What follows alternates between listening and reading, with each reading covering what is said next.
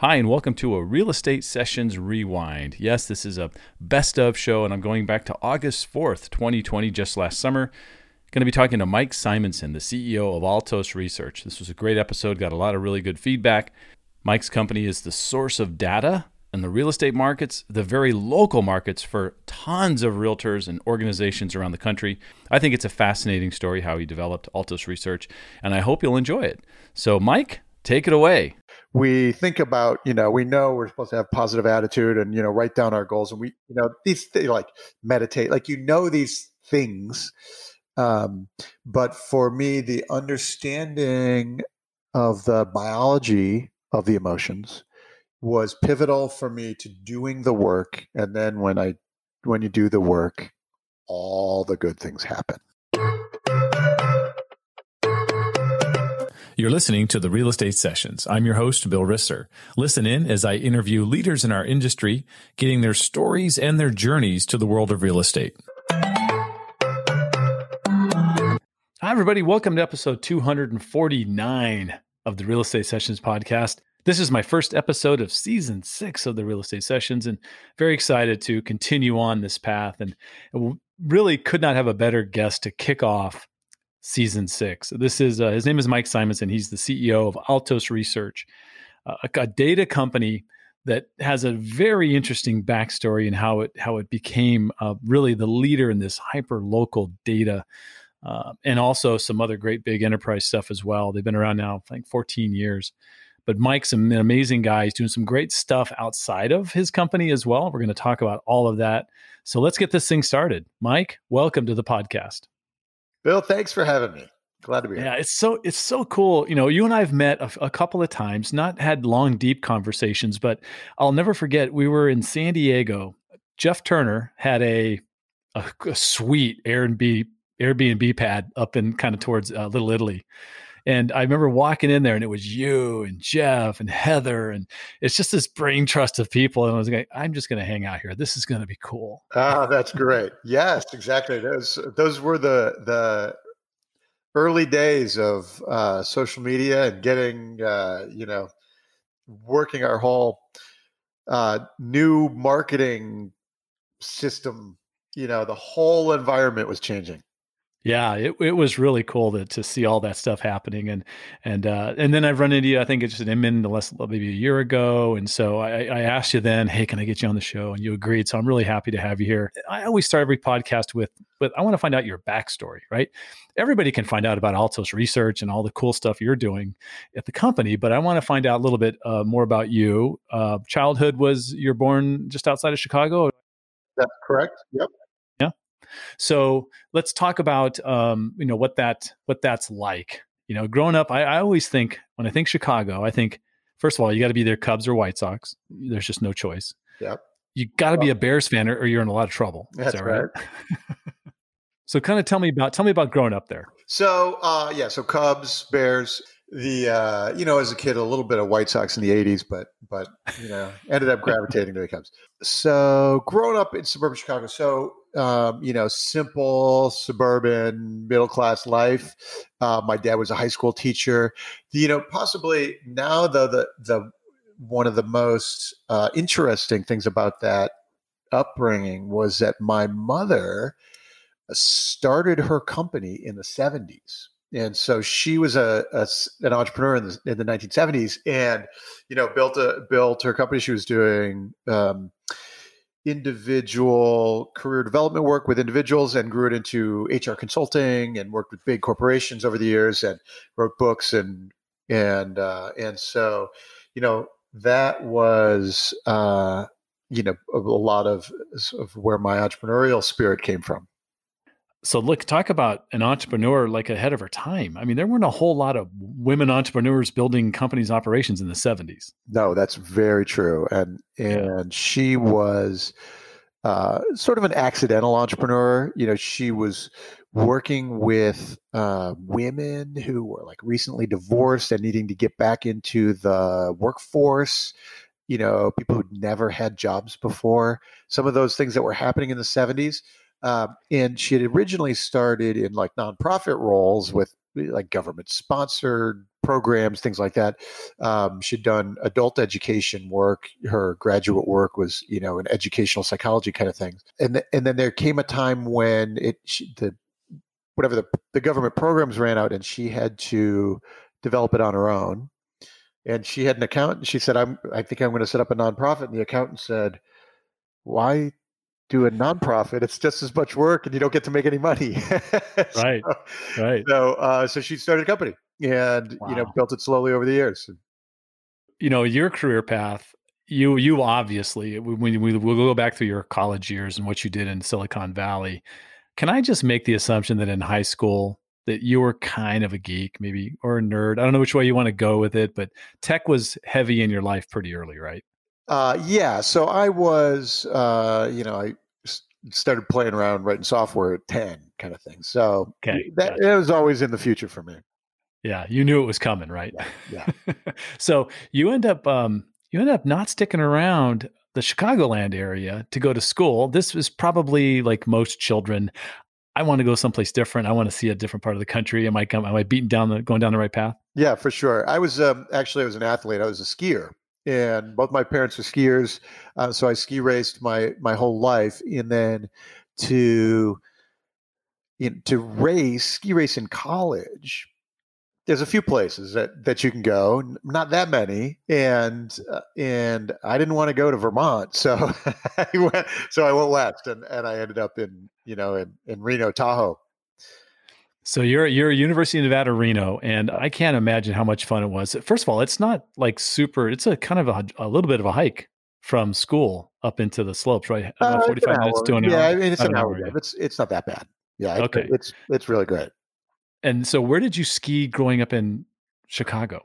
Well, so so both of my folks were skiers, and and my dad was a ski patroller, and my mom was an instructor um, and and uh, for a while in the 70s and 80s, my dad ran the National Ski Patrol as one of the executives in the National Ski Patrol on a volunteer basis.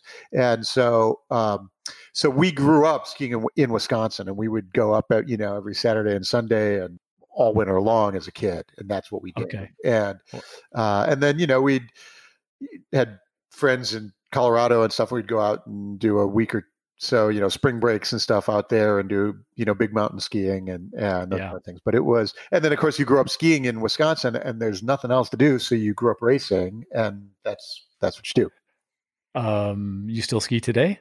I do for sure. Yeah. Yeah yeah. Yeah so, yeah you have a family so you're you have a daughter right? I do. My daughter is she skiing or snowboarding? What's she's the difference she's a skier and uh oh. yeah and so we uh, and i still have you know i have a place in tahoe and we get to spend a lot of time in the mountains and and one of the count them as little victories as a parent, right? Like parenting that you do. And I managed to get her to be really good at skiing before she, you know, considered or had friend realized she had friends who might be snowboarders. Mm-hmm. And so now when you're, you know, you're a 12 year old girl and you're really good at skiing, yeah you don't want to be a beginner snowboarder again. Right. so, so, that's what we did. that is parenting 101. I love that. Right. Yeah. Good, good call, dad. Um, so uh, after school there, you end up, you end up uh, going back to Chicago, right. Mm-hmm. To get your MBA. Yep. And I, lo- I love the, I love what the MBA focuses. Tell us what that, what the focus of your MBA at DePaul. It was entrepreneurship. Yeah. And, and, uh, and in fact, I went back and I, went back to Chicago because I was also writing software for my mom's company at the time. So I started when I was in undergrad, I, I started writing software for her company.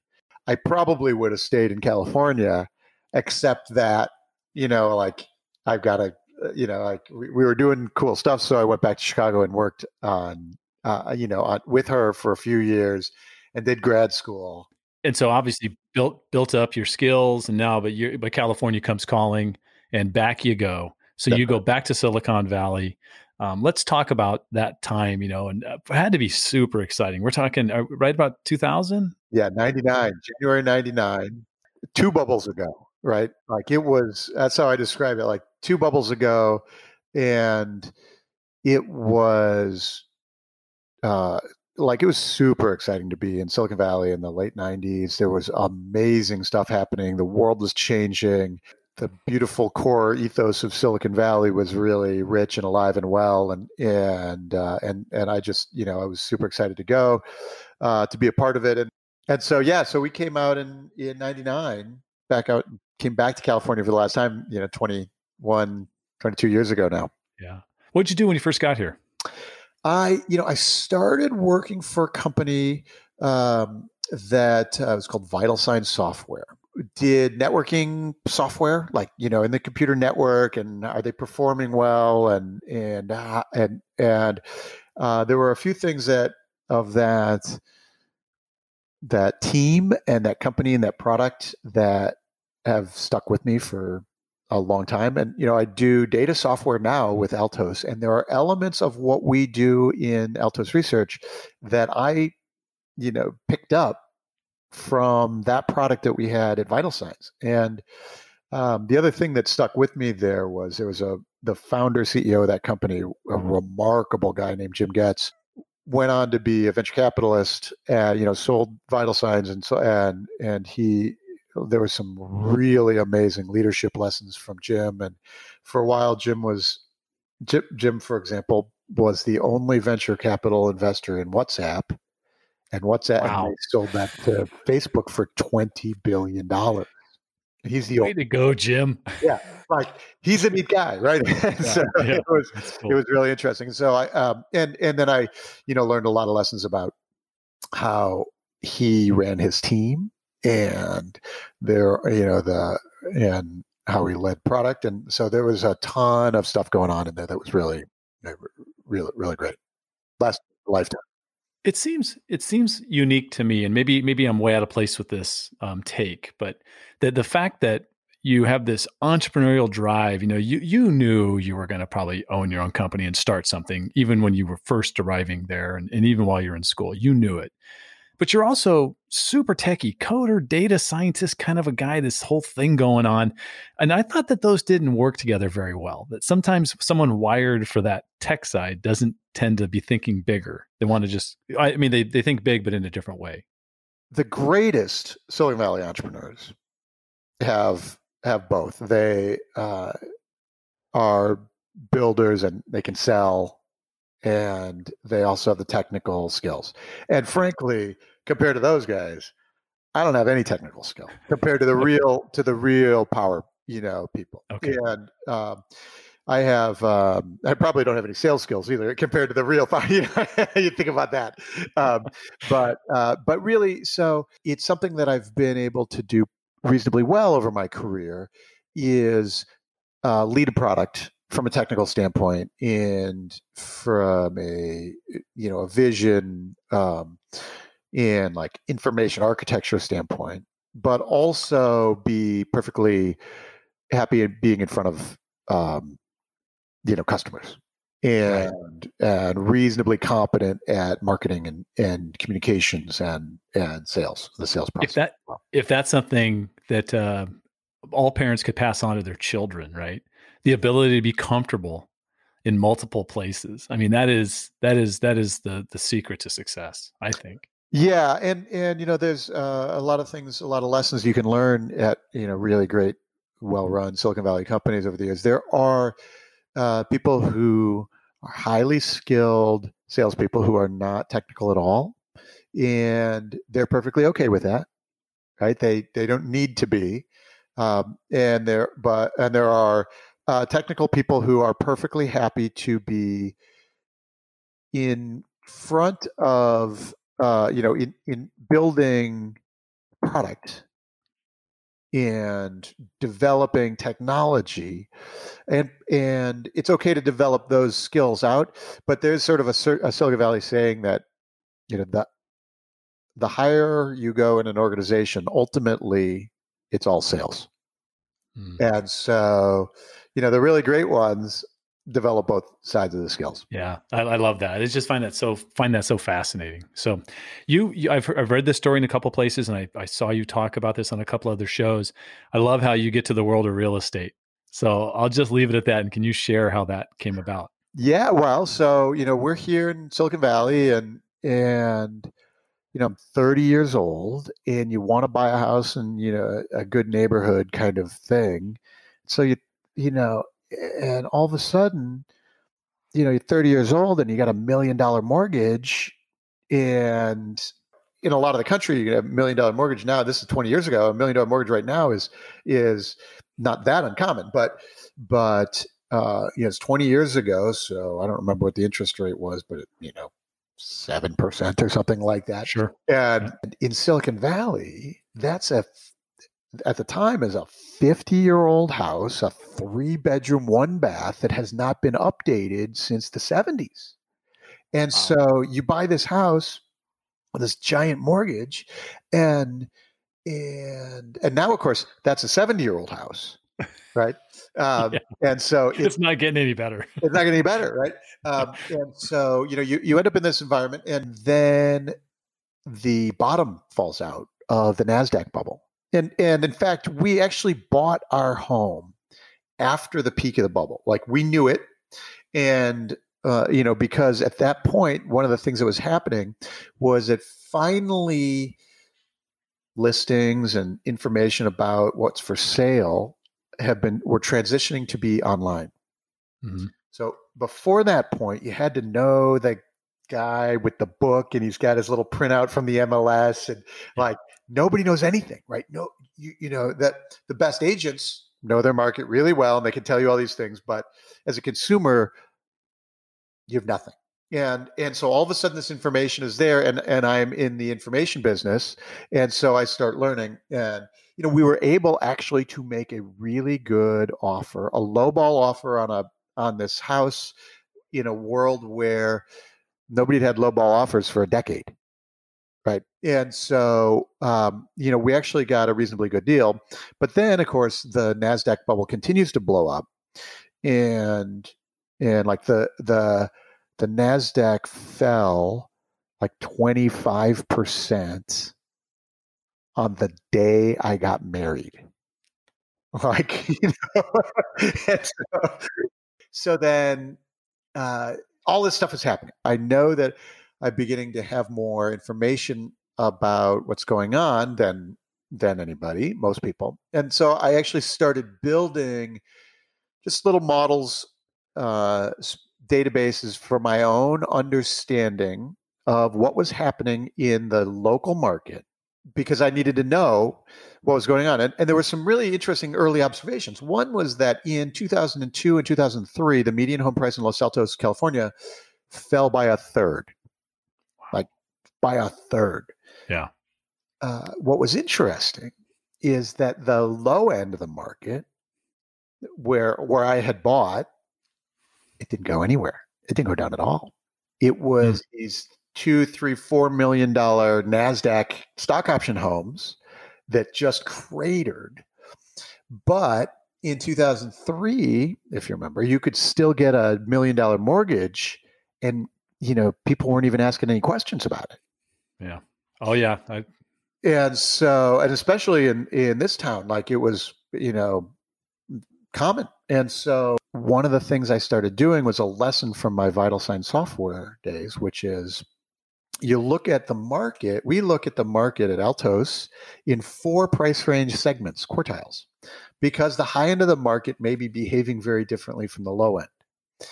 And in 2003 in Los Altos, that's exactly what was happening in and we did it in the networking software because there were you know we you know like i, I was like oh i'm going to use that technique. And, and so and it was really useful. Now at the company at altos we we look at every zip code in the country every zip city state nationally and break everything always into four price range segments so that you can always tell that the high end of the market is doing very differently from the low end and the high end in los altos is very different from you know the high end in in whatever uh, you know Glendale, Arizona, right? And so they all have their own they all have their own little things, and so that was a function of what I did at the time, and I and I was able to say, wow, my house is totally fine, even though median home price fell by a third.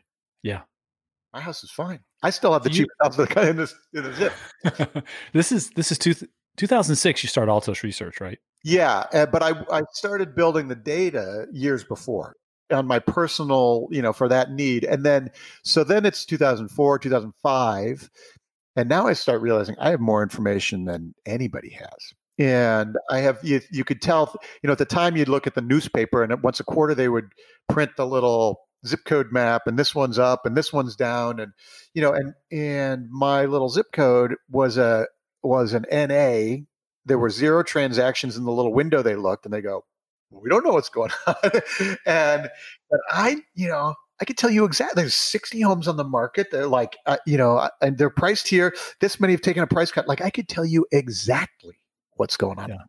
Yeah. and um and so that was a time when i when i started realizing that i have more information than than anybody else had um, with the exception of maybe you know some realtors who've been in it for a long time who had their own system, like they knew it in their guts, but they really didn't know anything. So, uh, and that's when we decided to start you know commercializing the data and, and turn it into a company. I always wonder about this with a start. Was there like one customer or client that you know was a bigger like sale where you went, "We're on to something here," or was it a little bit, a lot of little things? That uh, no, there there were a few things. I, a couple of great stories on that. Um, one of which before I'd started, one of the other catalysts for starting, there was a company called Economy.com. It's now owned by Moody's, uh, and it was a forecasting company, and they sold they sold economic forecasting products and consulting and things like that. And they had a they had a real estate thing, outlook thing that they did, and they published on tens of thousands of dollars a year. They would publish they sell this to corporate clients, and I remember reading one, and it was probably I think it was maybe 2005, 2004, some, something like that. And and it was in July, and they said the Silicon Valley real estate market is going to crash. And I'm looking around, and it's July that year, and it's on fire. It's just skyrocketing. And I, you dive in, and they had source data in like January and February. They'd written their report in March and April. They published it in May. It's June. I'm reading this thing. And the data they were looking at was like, you know, months of inventory and a few things like that that are sort of normal things to look at. But they were, it was six months old mm. and it was totally wrong. And again, I was like, yeah, like I have Friday. Like, like I know exactly where the market is. And so, so I'm like, you know, people are paying these guys tens of thousands of dollars for this information. And I'm way better. Like, and I don't, you know, and who am I? But I'm way better. So that was a big catalyst for me saying there's a business here that people right. pay a lot of money for. Uh, yeah. And then I, I remember doing things like um, uh, I didn't know anybody in the industry. Uh, so I didn't have any contacts, and, and so I just started talking to people, and people go, "Oh, you should talk to my realtor. He's a data guy," you know. And and they, I'd have those conversations. I'd go and I'd sit down with them, and uh, I have there's a few folks who were very early in that conversation. Some of whom are still clients today. And but I remember I sat down. There's a there was a brokerage in San Francisco called Paragon, who is now acquired in you to somewhere. It's probably part of Compass now, but along you know several acquisitions in probably um, yeah. Uh, but they but they are they, and I sat down with the VP marketing who mm-hmm. was just you know an introduction to the network, and he and I'm saying here's what we're doing. We got market data. We're helping agents reach their clients. You know we're we have better signal here. You, you, there's, you know, clients have these questions. Here's what we do. It's good lead gen. It's good lead follow up. You, you know, this is how you can. And he said, Mike, you know, these agents, they get their gold by mining their Rolodex. They got more data than they know what to do with. They don't they don't need anything. And so I thought, okay, good information. This guy's not my customer, I'm, but I'm learning because I don't even know. I don't know anything at the time. I don't know, you know, what does a broker really do? Like, how does I don't know anything. You know, I yeah. bought two homes in my life, and so I'm just making friends and I'm asking questions. And and so then we're in the call. I keep asking questions. I'm learning about the business, and he gets a call. In his, we're sitting in his office in San Francisco, and he gets a call from clearly who's an agent, and he says, "Yeah, Katie, I know. I'll get you those numbers. I'll get you the data. Uh, you know, I, I know, I know you want. I like I get." And and I thought hmm, that's interesting. And I but I didn't ask him about it. I didn't, you know, I didn't let him have his private phone call. Uh, and then as we wrapped up the conversation, I go, hey, just one last question. You know, this Katie calls you in the middle and she was asking for data, obviously asking for data. What do you use for data? Right? Like you you have a system, you have so what are you using now? He goes, I'm just like copying and pasting into Excel. And he goes, wait a minute, how much is your stuff? And like that, all of a sudden he's a customer. He's my first broker customer. And and uh, it was it was really fascinating, but it took that call in the middle of our conversation. And I thought, oh, maybe I'm onto something. I love that. That's great. That's cool. What does your mix of customers look like today? Because I, I, know you have a wide range. It's not just realtors and brokers. Right? That's right. Um, about we we do about half the company is enterprise is an enterprise data business. Mm-hmm. So um, the companies doing valuations or building tech systems with real estate. So um, that are want to build market data into their technology are there or doing things like uh, you know the avm so like building you know home valuation things. Uh, so that's our enterprise data business about half of our our business. Uh, a lot of big names that you know use our data. Uh, and then half of the business is the realtors brokers a lot of title companies uh, and where it's about it's a more of a consumer level reaching people with the data every week uh, you know it's about um, helping reach new people so leads in the top of your funnel and then connecting with folks over time because people want to know what's going on and everybody has an opinion about the real estate market and then it's also about closing business so it's a it's half and half that way and a lot of that you know and a lot of that is like uh, in the in the title insurance business too for reaching agents. Yeah absolutely i, I totally get that uh, we, we will we'll probably have a conversation after this podcast is done um, let's let's let's talk about a couple of things I thought I found just fascinating, you know, looking at your story. And, you know, first of all, I want you to talk and to let the listeners know about the Entrepreneurs Organization. That's yeah. the name of it. Now, it doesn't, it sounds like two words that don't go together. It's just weird, but the Entrepreneurs Organization, which That's is, right. I don't know, yeah, which talk about that, how you joined that. I know you're, I think you're currently the president. I right? just finished my term as the president. Yeah. But it's uh, the Entrepreneurs Organization. You call it EO if you like. EO is the it's a global network of entrepreneurs, uh, about 15,000 of us around the world. It's ultimately it's a learning organization. It's a deep dive, confidential, uh, and uh, personal development. So when you're an entrepreneur, you face a lot of things that are super uh, that are hard to discuss with people who aren't entrepreneurs. Uh, and or it's you know if you're worried about making payroll you can't discuss that with your team no, right? you can't no. so you know so you know or you're trying to figure out uh, or sometimes you can't even discuss that with your spouse right? Because your spouse is you can't burden them with that they're they're worried about all the other so so the entrepreneur organi- entrepreneurs organization is a place where uh, as as people who have founded and lead companies can do this deep dive thing. It's the confidentiality is really cool because you get placed into small groups uh, 10 people or so none of whom are in your industry or in your you know you don't do business with any of them. There's no and and so now you're in this case where like i'm in a group with you know an architect and a wine import business and a robotics you know software company and like you know all these different things. Um, and so now i can be in this group and and i can say anything about my deepest fears or and and so because you have this it's super confidential and you have this environment it's highly structured. So you have a you have this environment where you get to go work through these things. And so so many of us who are entrepreneurs you know, desperately need these kinds of environments. Um, right. and so uh, it's been transformational. My membership in the group has been tra- i've had transformational personal transformation moments several times over the years. And uh, both both with my personal life as well as my company. It's not just about running the company; it's about myself as a human, and uh, so I've had and and then so because I I appreciate it so much, and I I just love the network and the organization.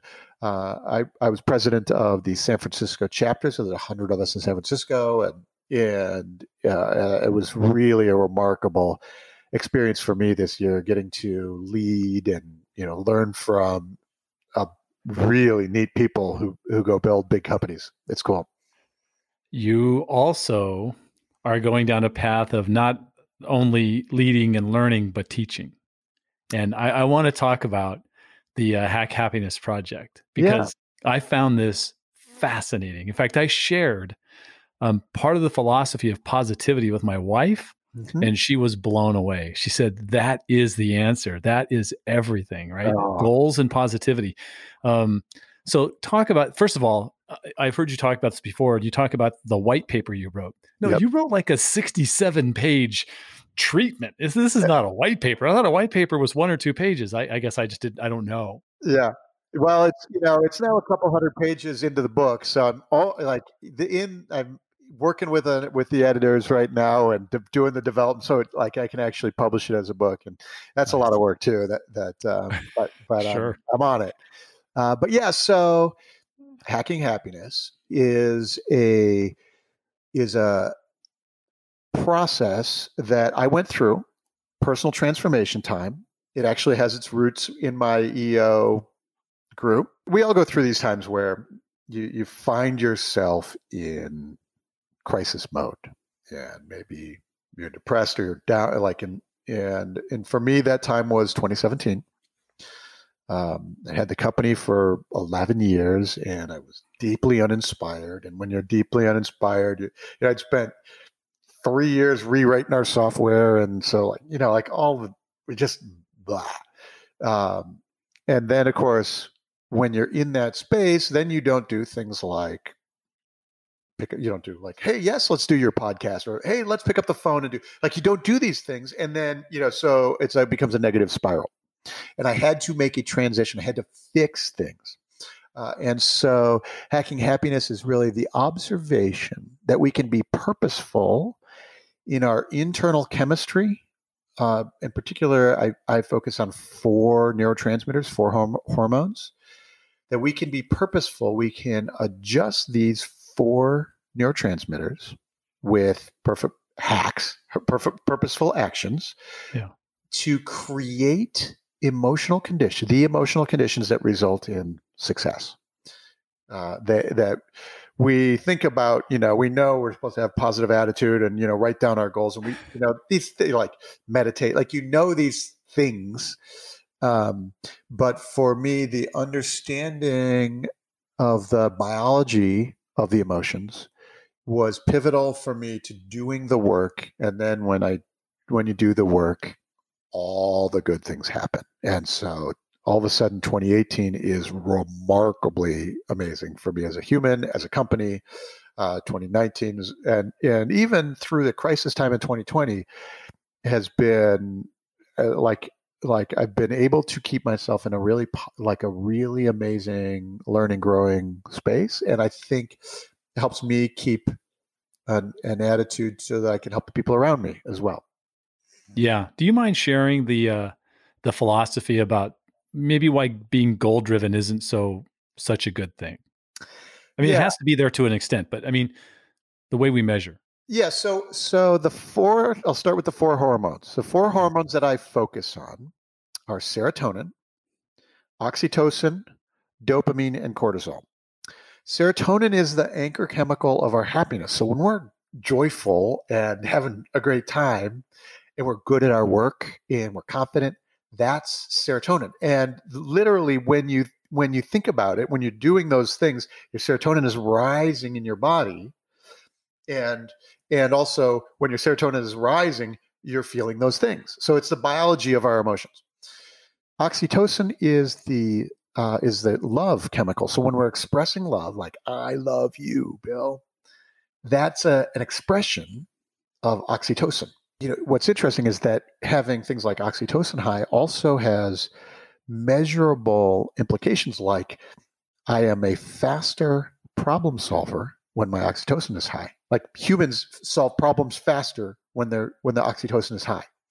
Um, dopamine is the reward chemical. So dopamine is like you know you win the game or you know you get the score, you close the deal, you set your goals, and because you set your goals, you go hit you know you go hit your goals.